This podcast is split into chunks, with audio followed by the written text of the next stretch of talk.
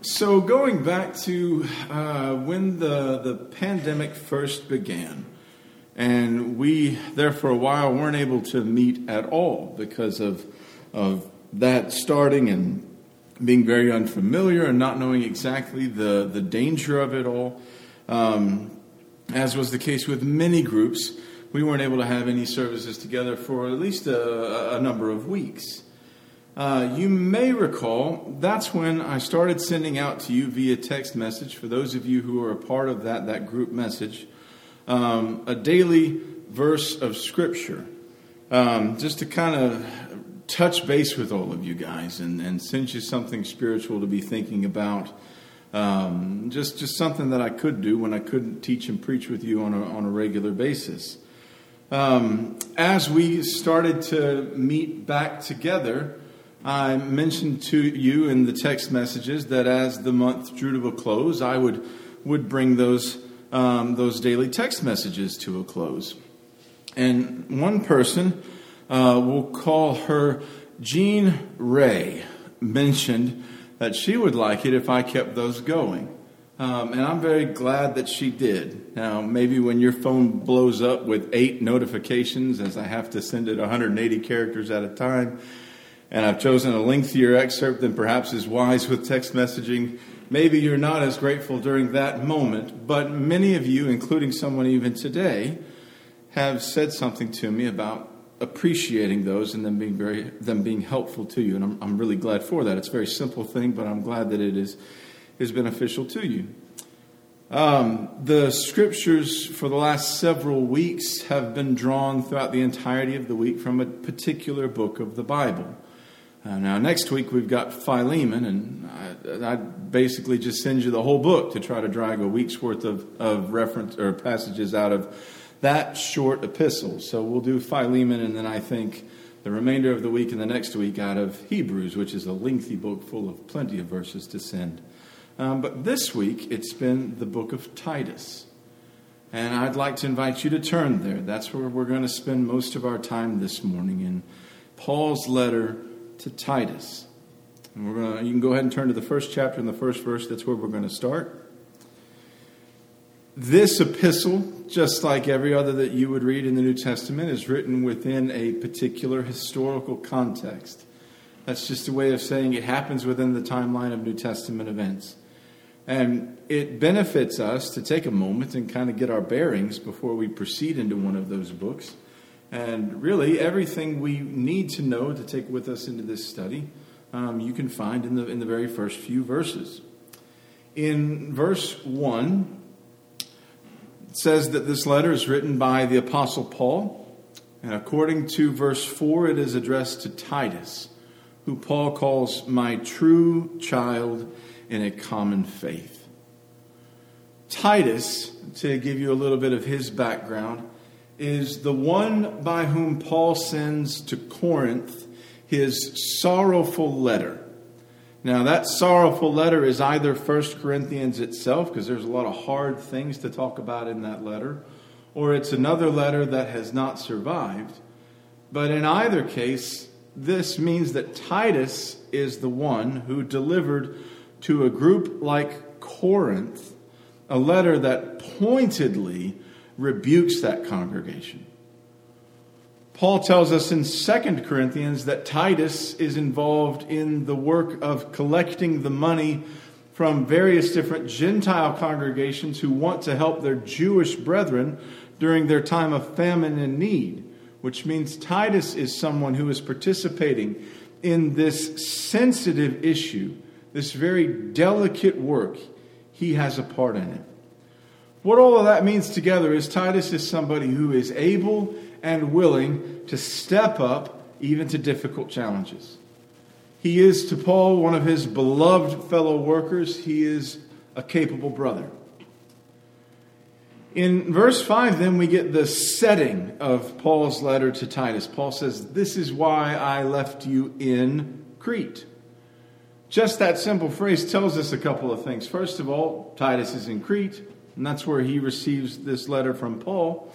And then, secondly, by the by, Paul has been to Crete. That's why I left you there. Paul's been to Crete. Either he established the congregation there or he's just significantly worked with it, which is interesting. And I'll mention this to you because we just finished our study of the book of Acts a few weeks ago. Um, in the book of Acts, as we were studying through Paul's travels and he's spreading the gospel, and all of that is recorded for us, you might recall that we never hear about him teaching the Word of God in the city of Crete. Uh, what you'll find in a lot of commentaries is the, the um, supposition that perhaps Paul planted the gospel in the city of Crete after the end of the book of Acts. If you'll remember from our study of the book of Acts, it ends on something of a cliffhanger, at least as far as Paul is concerned. Uh, the last two verses of the book tell us about the progress of the gospel. It is, it is spreading as it ever has. But for Paul, he lives in Rome. He's effectively under house arrest, two whole years at his own expense. And he's welcoming all who come to him, proclaiming the kingdom of God and teaching about the Lord Jesus Christ with all boldness and without hindrance. So, as far as the book of Acts story about the gospel goes, that's a great ending. As far as Paul, we don't really know. Something, though, has to happen to him after those two years. So, either he dies, or he's charged with something else, or he's set free. A lot of folks believe it's the latter of those two choices for a variety of reasons. Um, that after two years, he's set free from that imprisonment and he goes on and spreads the gospel in other places, including perhaps Crete.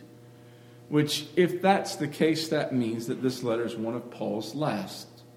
Uh, Titus and then 1st and 2nd Timothy would be his, his last three epistles. Either way, as we said, Titus is someone who is capable of taking on challenging tasks, of sowing the seed in fields that are difficult. And Crete is one such place. That's a tough place to work. Um, you read about their reputation in verses 12 and 13, where Paul says, One of the Cretans, a prophet of their own, said, Cretans are always liars, evil beasts, lazy gluttons. You may have a footnote in your Bible nearby that lets you know Paul's quoting one of their po- or a poet named Epimenides. He himself was from Crete. So that's what one of their own thinks. That's what Cretans say about Cretans that they're lazy and dishonest and gluttonous. And Paul says he's absolutely right. That testimony is true. There's one ancient writer named Polybius said the Cretans are the only people in the world in whose eyes no gain is disgraceful.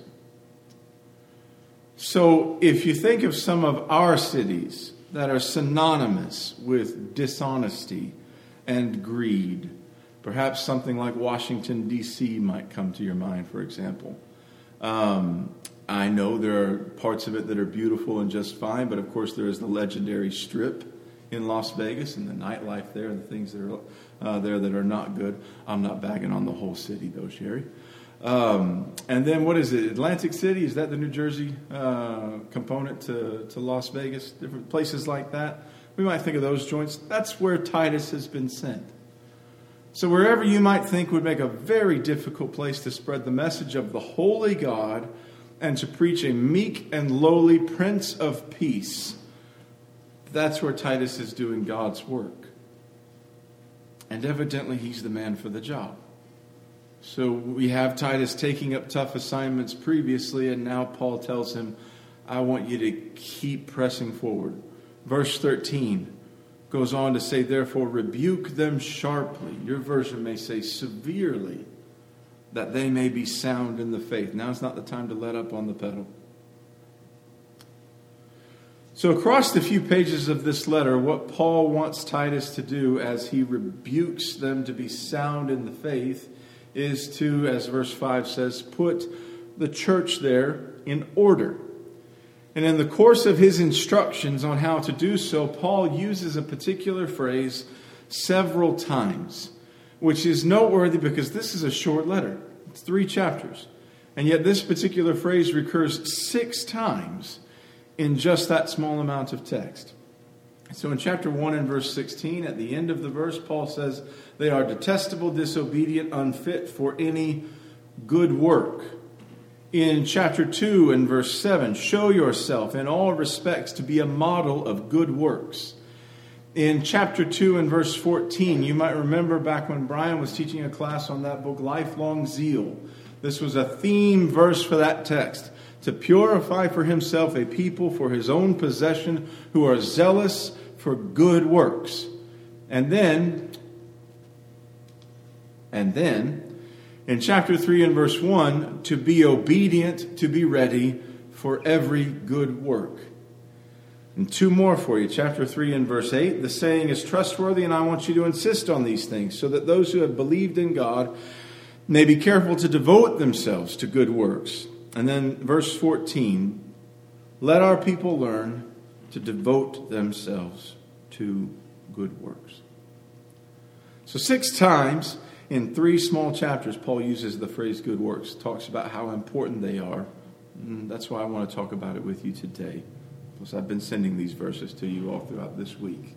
So they've been on my mind. Perhaps they're still a little bit on yours. I thought it'd be a good time to talk about them.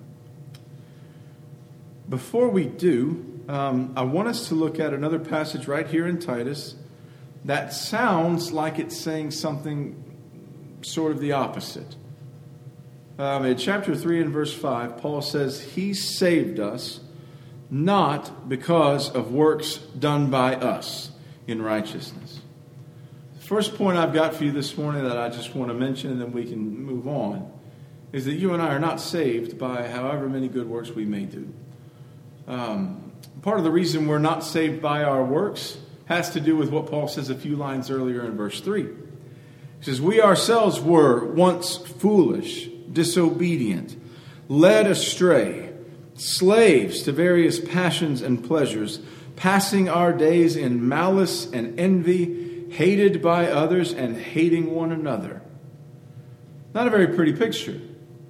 Um, it is hard to imagine the, the Cretans, for one, would object to this picture, this characterization, given what some of them have said about themselves. But then also the fact that the Greeks actually invented a word, kritizo, which meant to act like a Cretan. And that was basically uh, an idiom for saying someone was dishonest. So to call someone a Cretan or say you're acting like a Cretan is to say you're a liar, you're lying. And what Paul says is that's not just true of the Cretans as everybody recognizes it is, even they do themselves. It's true of all of us. So that lack of integrity, the absence of a, of a, of a, of a moral or rather godliness compass, the, the malice, the spite, the hate, it's everywhere. So we can't be saved by our own works because we have our, our sinfulness to contend with. And we don't have it within our power to do anything about that. So, verse 4 But when the goodness and loving kindness of God our Savior appeared, but when the goodness and loving kindness of who? Of God, our Savior. So when God's goodness and God's loving kindness appeared, He saved us. It's an interesting way to construct the thought. When Paul says that God's goodness and loving kindness appeared, he's not talking about the arrival of two abstract concepts. I believe he's talking about Jesus. Jesus is the manifestation of God's goodness and God's loving kindness. He embodies the mercy of God. He displays it in the utmost there on the cross. He's motivated by it as well. He's God with us, Emmanuel. So when the loving kindness and the goodness of God appeared, verse 5 says that He saved us, but notice how He does it. You've got uh, one of those kind of familiar, not this, but this constructions that happen in, in Scripture, uh, especially in the writings of Paul. So notice that, that the not, not because of works done by us in righteousness, but according to his own mercy. So you and I are sinful. Our works have enslaved us to sin, they've disqualified us from salvation. And the only way that you and I can be saved is if God chooses to show us mercy and save us, since you and I can't save ourselves. And that's another phrase that recurs in this letter that God is our Savior. In chapter 1 and verse 3, I've been entrusted by the command of God our Savior. In verse 4, grace and peace from God the Father and Christ Jesus our Savior. At the end of chapter 2 and verse 10, that in everything they may adorn the doctrine of God our Savior. in verse 13 of chapter 2, waiting for our blessed hope, the appearing of the glory of our great God and Savior, Jesus Christ. And then chapter 3 and verse 6, whom he poured out on us richly through Jesus Christ, our Savior. Small book, that keeps coming up. We needed a Savior. So it's certainly not by our works, it's by his mercy. And then back in chapter 3, verse 5, notice how the verse continues. He saved us not because of works done by us in righteousness, but according to his own mercy, by the washing of regeneration and renewal of the Holy Spirit. So there's two aspects to our salvation. On the one hand, it's by the washing of regeneration. That's not a reference to baptism. I don't know what it is. It regenerates, it gives new life. Sometimes the, the Bible pictures baptism as a, a new birth, and sometimes it's a resurrection from the dead. So Paul says we're not saved by our own works, we're saved in God's mercy by this washing of regeneration. And the other thing he says is that it's also the time when God's Spirit renews our spirit as well. I take a moment with this, and you may have noticed that from time to time in lessons on salvation I do so, um, because there are, are a lot of folks who think that since the Bible says we are not saved by works, and I agree, we are not. And since the Bible says we are saved by God's mercy and grace, and I agree, yes, we are, that that means baptism has nothing to do with the conversion process, since baptism is just simply one of those good works. And good works can't save us, therefore, baptism can't save us. What I want us to see is that's the exact opposite way to take what Paul says in this passage compared to what he actually says. Paul's quite emphatic when, when he denies that our works have anything to do with our salvation, we are not saved by our works, but he just as emphatically says we are saved by the washing of regeneration, which means that baptism is God's mercy. It is God's washing. It doesn't have anything to do with, with you just doing something so great and, and you getting in that special, special water. It isn't anything like that. It is God's mercy and God's washing. And the only reason that has any power whatsoever, different than the, the bath you may have taken uh, yesterday, is the renewal that God has given us of His Spirit. He makes that a washing of regeneration as opposed to just a washing. And all of this is by God's goodness and God's loving kindness. So, what Paul says in this passage is we are not saved by our good works. We are saved according to God's mercy, and it's through the washing of regeneration and renewal of the Holy Spirit. Another word I want us to look at God's mercy is what we're saved by. What is it that we're saved for? What's the purpose of our salvation? So, the verses we were just looking at are verses 3 through 5 they come in the middle of a pretty lengthy paragraph. Um, it's part of why I asked Wendell when he said, Do you have a scripture reading for me? I said, Yes, sir. And asked him to read backing up into chapter 2 and into chapter 3 to get more of that, that discussion. Uh, I want us to look at some of the verses that come before and then look at some that, that come after. And I want us to notice in this passage, which clearly teaches we're not saved by our works, that Paul says we are, however, saved for good works. We're not saved by good works, but we are saved to do them. So, back in chapter 2 and verse 11.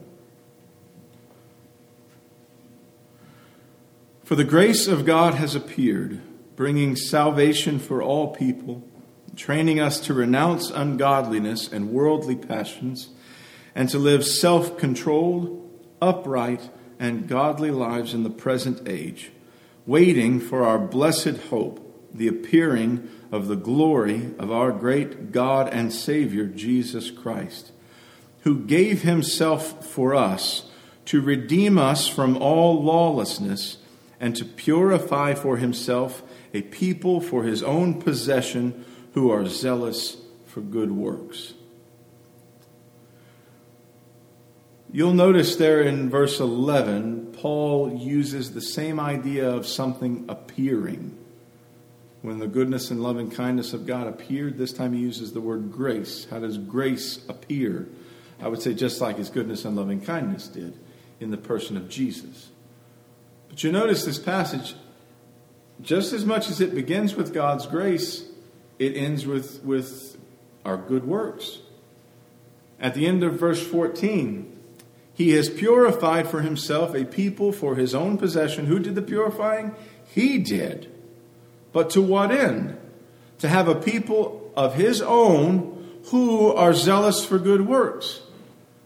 That is just the biblical pattern that service to him and service to others always begins with God's love and grace. So in 1 Peter 4 and verse 10, Peter writes, As each has received a gift, use it to serve one another as good stewards of God's varied grace.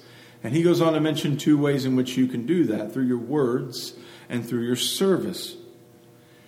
In Ephesians 4, Paul says in verse 7 Grace was given to each one of us according to the measure of Christ's gift. And then in verse 11, he says, He gave the apostles, the prophets, the evangelists, the shepherds, and teachers to equip the saints for the work of ministry, for building up the body of Christ. And again, starts with God's grace and it leads to the work of ministry. In Romans 12 and verse 6, having gifts that differ according to the grace given to us, let us use them and he even lists things like serving and teaching and encouraging and generosity. So the point is, the good works we all do, that we all do, begin with God's grace. So it is, as it was there in the book of Titus, Paul talks about good works six times, but they're always generated first by God taking the initiative to save us by his goodness, mercy, and loving kindness. And that's what he says back there in chapter, uh, chapter 2 and verse 14 of Titus. We're saved from lawless deeds and saved for good works. You notice, I'm sure, in verse 14, Paul doesn't simply say, I want you to do good works. He says, I want you to be zealous for good works. He says, I want you to live for doing good works in Jesus' name. Chapter 3 and verse 1 Paul says, Remind them, the brethren there, to be submissive to rulers and authorities, to be obedient, to be ready for every good work, to speak evil of no one, to avoid quarreling, to be gentle, and to show perfect courtesy toward all people. I know this comes up a few times lately in, in, sermons, and it came up in this morning's class, but I know a lot of you are on some kind of social media account because you want to see friends, you want to see pictures of kids and different things like that. A lot of you have the good sense not to fiddle with any of that, but some of you, that's how you keep in touch with people you don't get to live by. You get to see how they're doing. But along with that good has come a great deal of bad. If you had to, to score your Facebook friends, especially your brothers and sisters in Christ, against this text, how would they do? And more importantly, if you had to score yourself, your posts, your shares, your forwards, your comments, etc. Submissive to rulers and authorities, ready for every good work, speak evil of no one, avoid quarreling, be gentle, and show this is a big one perfect courtesy toward all people. It is easy to be a bit of a punk online sometimes, especially when the other person is too. Very easy to somehow leave behind perfect courtesy for a witty retort. The reason he says remind them to live this way towards others is because we ourselves, continuing with the text here, were once foolish, disobedient, led astray, slaves to various passions and pleasures, passing our days in malice and envy. And how's this one sound? Hated by others and hating one another. There is so much anger out there it's sickening and shocking, and yet still somehow tempting to get into the midst of it. When this is how we're supposed to be, because that's who we used to be. But when the goodness and loving kindness of God our Savior appeared, he saved us, and not because of works done by us in righteousness, but according to his own mercy, by the washing of regeneration and renewal of the Holy Spirit. That's that new beginning we talked about um, two weeks ago. So Paul says, I want you to be ready for every good work because we once spent our lives devoted to evil works. But Christ has now saved us. And he saved us to be a people for his own possession who now are devoted, zealous, and ready for every good work. And then, when, when Paul finishes this thought about our salvation by God's mercy, I want you to notice how he concludes the thought in verse 7 so that being just or so that being justified by his grace we might become heirs according to the hope of eternal life heirs of the hope of eternal life. The saying is trustworthy and i want you to insist on these things so that those who have believed in god may be careful to devote themselves to good works. These things are excellent and profitable for people So that's something of how Paul concludes that thought in that particular paragraph. I think I sent you verses from that section on Wednesday and Thursday, if not Tuesday, Wednesday, and Thursday. Then I know that the way that this letter ends is what I sent you on, on Friday. And how do, how do you think this letter is going to end after saying those things? In verse 14, and let our people learn to devote themselves to good works. Uh, Paul, you already said that saying it again. So as to help cases of urgent need and not be unfruitful. I can tell you from personal experience, there is nothing more miserable than an unfruitful faith. A faith not devoted to any kind of good works.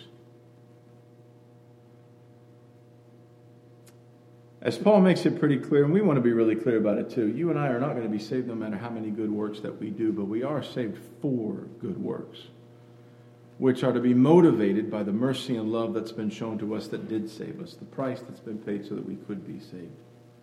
Now, there are certain specific responsibilities that God has given to us as a local church, certain specific works God has given us to do collectively. And honestly, you can go through the entirety of the New Testament, and there's really only a, a few of those as you comb through those pages. We assemble together, we worship together, we evangelize, we, we edify each other, we take care of our needy members. And some of the good works that we do are, are going to occur in that setting. But most of our lives as Christians is lived outside of these walls. So, most of what we do, we do in the context of, of personal, daily commitment to God. And it's in that kind of broader context Paul's talking about good works. If you scan through the letter in chapter 2, verses 4 through 7, he talks about how to live in the home as husbands and wives and servants. In chapter 3, verse 1, he talks about how to live as a citizen in a country, as we just read a moment ago. In chapter 3, verse 2, he talks about how to be a good member of your community, treating people with that perfect um, gentleness and, and patience the pervasive point is that in every part of your life, because you've been saved by God's grace, you are regenerated. You're a new person who lives out that new reality by sharing with others the goodness that God has shared with you. And since God did such a good work by saving you, you are in turn devoted and zealous and ready chomping at the bit to do good works for others.